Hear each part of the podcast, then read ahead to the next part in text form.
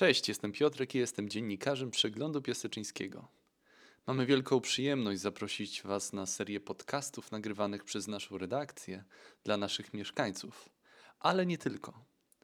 Chcielibyśmy stworzyć coś lokalnego, co regionalnie, a nawet globalnie będzie miało wpływ na innych. Pierwszy odcinek łączy się również z krótką zapowiedzią tego, czego możecie się spodziewać.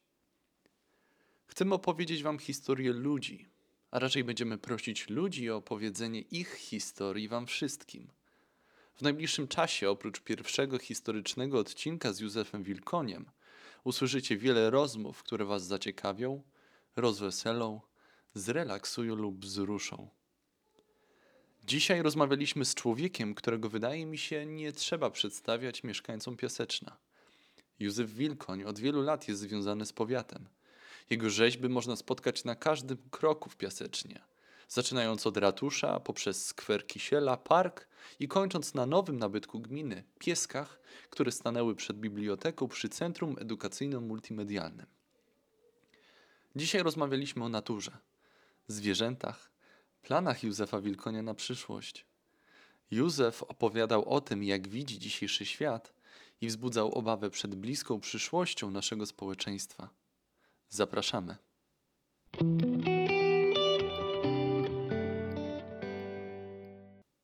Zastanawiałem się przez długi okres, jak poprowadzić tą rozmowę z Panem. Powiem, że opowiadanie non-stop o tym samym jest męczące. Zgadzam się, stosuję to i uwielbiam improwizację. Nie zawsze się udają programy przygotowane, z góry opracowane, a potem rzeczywistość ma swoją wersję i to nie jest... Natomiast improwizacja ma ogromne, według mnie, ogromne zalety. Jestem muzykiem, więc dla mnie improwizacja jest naprawdę bardzo ważnym. To jest dział ogromny. Ale tak przygotowując się do tej rozmowy, o jedną rzecz chciałem zapytać, o której na pewno Pan opowiadał wielokrotnie już. W jaki sposób znalazł się Pan tutaj w Piasecznie? Bo z tego, co mi wiadomo, to jednak początki Pana życia były zupełnie gdzie indziej, niedaleko Bochni, w jakiejś takiej małej miejscowości. W Wieliczce, Bogucice, wieś pod Wieliczką, szkoła w Wieliczce. W Bogucicach się urodziłem. Przeniosłem się do Krakowa mając 20 lat, do 19 roku, w 19 roku jeszcze i wcześniej przez 2 lata w liceum 18, 1948 z liceum plastycznego na Akademię Sztuk Pięknych 49. Już z końcem 49 roku mieszkałem w Krakowie, do studiów w 55 roku. Potem pewna dziewczyna, za jej sprawą po 2 tygodniach przeniosłem się do Warszawy i zostałem na stałe. A w Piasecznie znalazłem się chyba gdzieś 1978, gdzie się zająłem działką, którą kupiłem, a kupiłem ją dlatego, że był na niej dąb, który pan widzi, obecnie z tabliczką, zabytek przyrody. No i tu osiadłem i jestem do dzisiaj. Tak naprawdę to za sprawą kobiety pan znalazł się tutaj w tym miejscu. Tak, dokładnie była to Małgosia Jagoszewska, później po 2 tygodniach moja żona. No niestety wszystko nam szło bardzo dobrze, aż do momentu, kiedy dopadł ją rak i już nie miała żadnych szans, nie mogła z tego wyjść. To było w 1998 roku. 20 parę lat temu zmarła Małgosia. No, tak to wygląda. Parę lat po moim urodzeniu tak naprawdę, bo jestem 94 rok. Ale tak. W sumie Ja też nie jestem z Piaseczna. Ja trafiłem tutaj dosłownie rok temu i od dosłownie paru miesięcy pracuję w gazecie, w Przeglądzie Piaseczyńskim. I muszę powiedzieć szczerze, że też za sprawą kobiety trafiłem tutaj do tego miejsca. No czasem kobietom w sposób pozytywny udaje się skutecznie wpłynąć na los mężczyzn i to jest piękne, nie? Tak bywa. To jest piękne. Tak bywa, jak się zdarzy. A czasem się zdarza całkowicie inaczej. Inna kobieta w swoim czasie, w młodości, mając 15 lat, zakochałem się bez sensu, beznadziejnie. To sympatyczna osoba, ale jakoś nie trafiłem. Marnowałem czas zmarnowałem co najmniej 6 lat życia. To była taka pierwsza moja miłość. No właśnie, więc bywa i w odwrotną stronę, nie układa się. Takie proste pytanie. Jak panu się podoba tutaj w Piasecznie? Podoba mi się bardzo. Osiadłem tu już i jak pan widzi, jak pan przejdzie i zobaczy, gdzie siedzę, jak to wygląda, tu dom i ten ogród, te dwie połączone działki, ten ogromny ogród. Jest to dla mnie po prostu oaza, azyl zupełnie, ciszy, spokoju. Do tego stopnia lubię tu siedzieć i pracować, że właściwie żal mi jest wyjechać do Kan czy gdziekolwiek w inną stronę. Po prostu tak mi tu jest dobrze. A ma pan możliwość taką? No mam taką możliwość? Można by jeździć po świecie, to jest bardzo miłe i ładne, ale to zabiera czas, a tu mi się bardzo dobrze pracuje. A propos właśnie prac, bo prawdę mówiąc, do czasu, kiedy nie mieszkałem w Piasecznie i nie pracowałem w aktualnej redakcji, powiem szczerze, mogę dostać lanie za to, ale nie znałem pana nazwiska. To nie jest obowiązkowe. Boże mój drogi.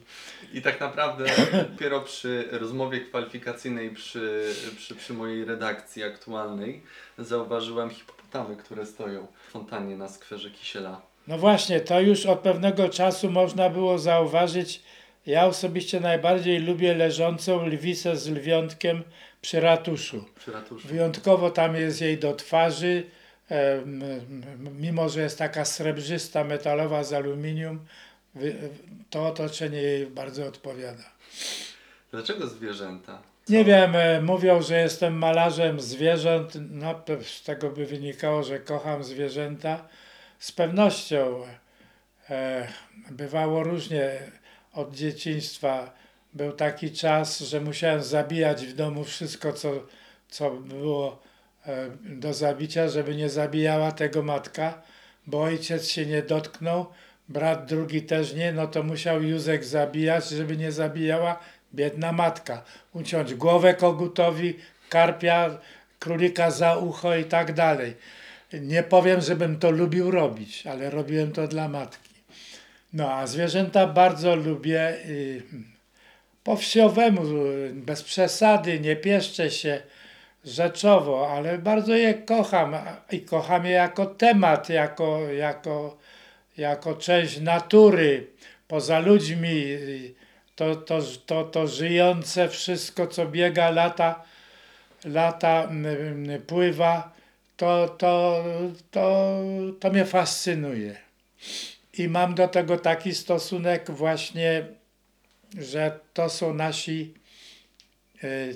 niżsi bracia w przyrodzie. Od nas zależy, jak będziemy do tego podchodzić, jak będziemy ich traktować.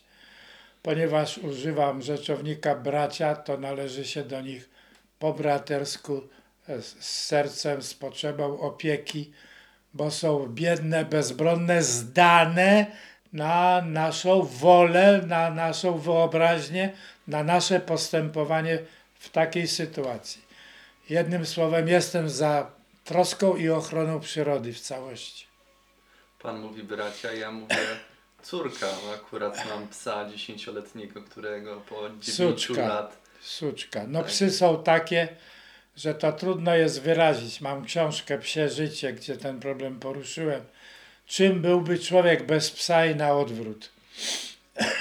Co pies znaczy dla człowieka i co człowiek znaczy dla psa. A propos, ta suczka znaczy dla mnie wszystko, bo 9 lat spędziła w schronisku i no, tak naprawdę pan.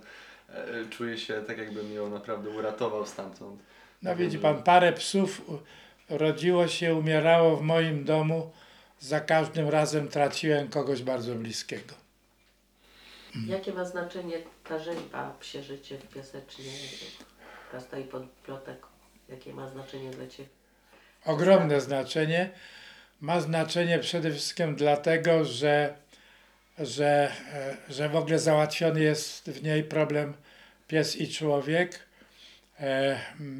No i przykładam do tego wagę, ponieważ to jest jedna z nielicznych książek, do której napisałem sam tekst, bo tak mi się wydawało, że nikt tego nie wyrazi, co chciałem wyrazić, bo napisać powiedzmy jakąś tam bajeczkę o psie, to nie to, o co chodziło mi tym razem. Teraz chodziło mi o relację człowiek-pies, a w końcu praktycznie był to dialog, a jeszcze ściślej był to monolog psi do człowieka.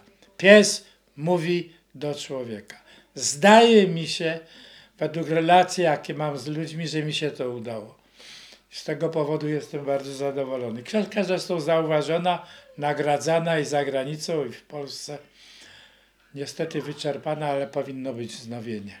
Ale łatwiej byłoby, gdyby właśnie psy mogły mówić to, co czują w kierunku do ludzi. Wie pan, że się ostatnio specjalizuje się w tym, żeby rozumieć mowę psią, zwierzęcą w ogóle, jak obserwuję zwierzęta, obojętnie co, nawet mysz, czy ptaka za oknem, czy wiewiórkę, one myślą. Człowiek powinien nauczyć się języka zwierząt, żeby je rozumieć, bo one absolutnie myślą. Dałbym sobie za to głowę uciąć, że myślą. Tylko na razie jesteśmy wobec tego bezradni. Uczmy się psychologii zwierząt, inteligencji zwierząt. Na szczęście już to wszystko poszło tak do przodu, że tam pewien leśnik w Niemczech napisał wyraźnie, że myślą rośliny, że las myśli. Od dawna mówiłem, że drzewo jak się ścina, to płacze. Tylko nasz słuch nie słyszy tego dźwięku. Pewnie pan rozumie, o co mi chodzi. Oczywiście, nie? Że rozumiem, dobra. O co panu chodzi. Wracając jeszcze do piesków, które stanęły pod biblioteką tutaj w Piasecznie. W sumie może nie do samych piesków, ale do tego, co ma pojawić się jeszcze na terenie miasta. Może się jeszcze coś pojawi. Za to, co się stało tak czy owak, jestem wdzięczny ogromnie gminie, władzom gminnym, burmistrzowi i wszystkim ludziom w Piasecznie, którym zawdzięczam, że stoją moje rzeźby w parku, że jest już mural, że ostatnio po prostu pieski usiadły na kamieniu przed biblioteką. Jednym słowem, jestem za to bardzo wdzięczny. Właśnie jak przebiega cała współpraca z gminą? Z gminą? No jak pan widzi, po prostu przebiega bardzo pozytywnie, bardzo szczęśliwie dla mnie. Od 6 lat organizujemy Festiwal Pięknej Książki. To jest jakby inicjatywa fundacji wspólnie z biblioteką i Józef Wilkoń, pod egidą Józefa Wilkonia. I tu ściągnęliśmy wspaniałe wydawnictwa, które prezentują swoje książki. Cieszymy się tą książką, to jest święto książki. Raz do roku w połowie września, to jest taka ważna rzecz. A do tego wspólnie z burmistrzem, z Radą Miasta myślimy o tym, aby powstało miejsce, gdzie będą na stałe prezentowane prace Józefa Wilkonia w dobrym otoczeniu, żeby mieszkańcy mieli bezpośredni dostęp do tych prac. Mam nadzieję, że wkrótce podpiszemy list intencyjny w tym Mówimy tutaj o muzeum. Tak, zadbanie o cały dorobek Józefa Wilkonia. Jak pan czuje się z tym, że w Piasecznie niedługo może powstać takie miejsce, które będzie zbierało wszystkie... No czuję się tak, że jak to się mówi, mam jeszcze siły i energię, ale jestem, co to dużo mówić, starym na tyle. Jestem starym pierdzielem, który powinien się zatroszczyć, żeby pewne rzeczy zamknąć. Z tego powodu czuję się tak, jak się mogę czuć, więc... Ale nie jest to moim jakimś, nie sieję paniki, nie nacisku.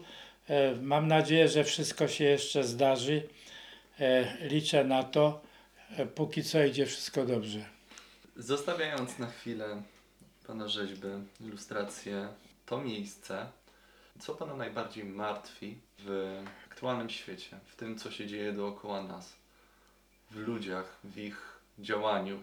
Wie pan, ja stale widzę wspaniałych ludzi wokół siebie, znajomych, przyjaciół, rodziny, ich życie, ich nadzieje, ich ambicje. To mnie trzyma przy życiu, natomiast patrzę się na świat ze zmartwieniem i z wielką troską. Niepokoi mnie, niepokoi, przeraża mnie fakt sporów bezsensownych, kontrastów w myśleniu, koncepcji, rozłam, pęknięcie społeczeństwa. Nie mówię o Piaseczyńskim, tylko o polskim społeczeństwie. Pęknięcia się, braku porozumienia, braku zgody, jednolitego ciągnięcia, kontynuacji wysiłków wszystkich. To pęknięcie w polskim narodzie dla mnie jest przerażające. U źródła tego są niskie, brzydkie instynkty. Ale to nie jest tylko polskie. Świat pęknął. To, co się działo w Stanach, wejścia motłochu do Kapitolu, załamało mnie ogromnie po prostu, bo widzę, że świat cały pęka. I nie potrafią się ludzie zdobyć na wysiłek, żeby to po prostu łatać na razie, naprawić, żeby to szło w dobrym kierunku. Więc to budzi we mnie ogromne przerażenie, ale jednocześnie mówię panu, że widzę tylu dobrych, uczciwych ludzi, że to pomaga mi trwać w nadziei, że to się będzie zmieniać. Brak jest edukacji. Edukacja ponosi klęskę, a w ślad za tym po prostu to pęknięcie rzutuje na efekt końcowy. Moglibyśmy znacznie dalej być już do przodu, gdybyśmy budowali w zgodzie.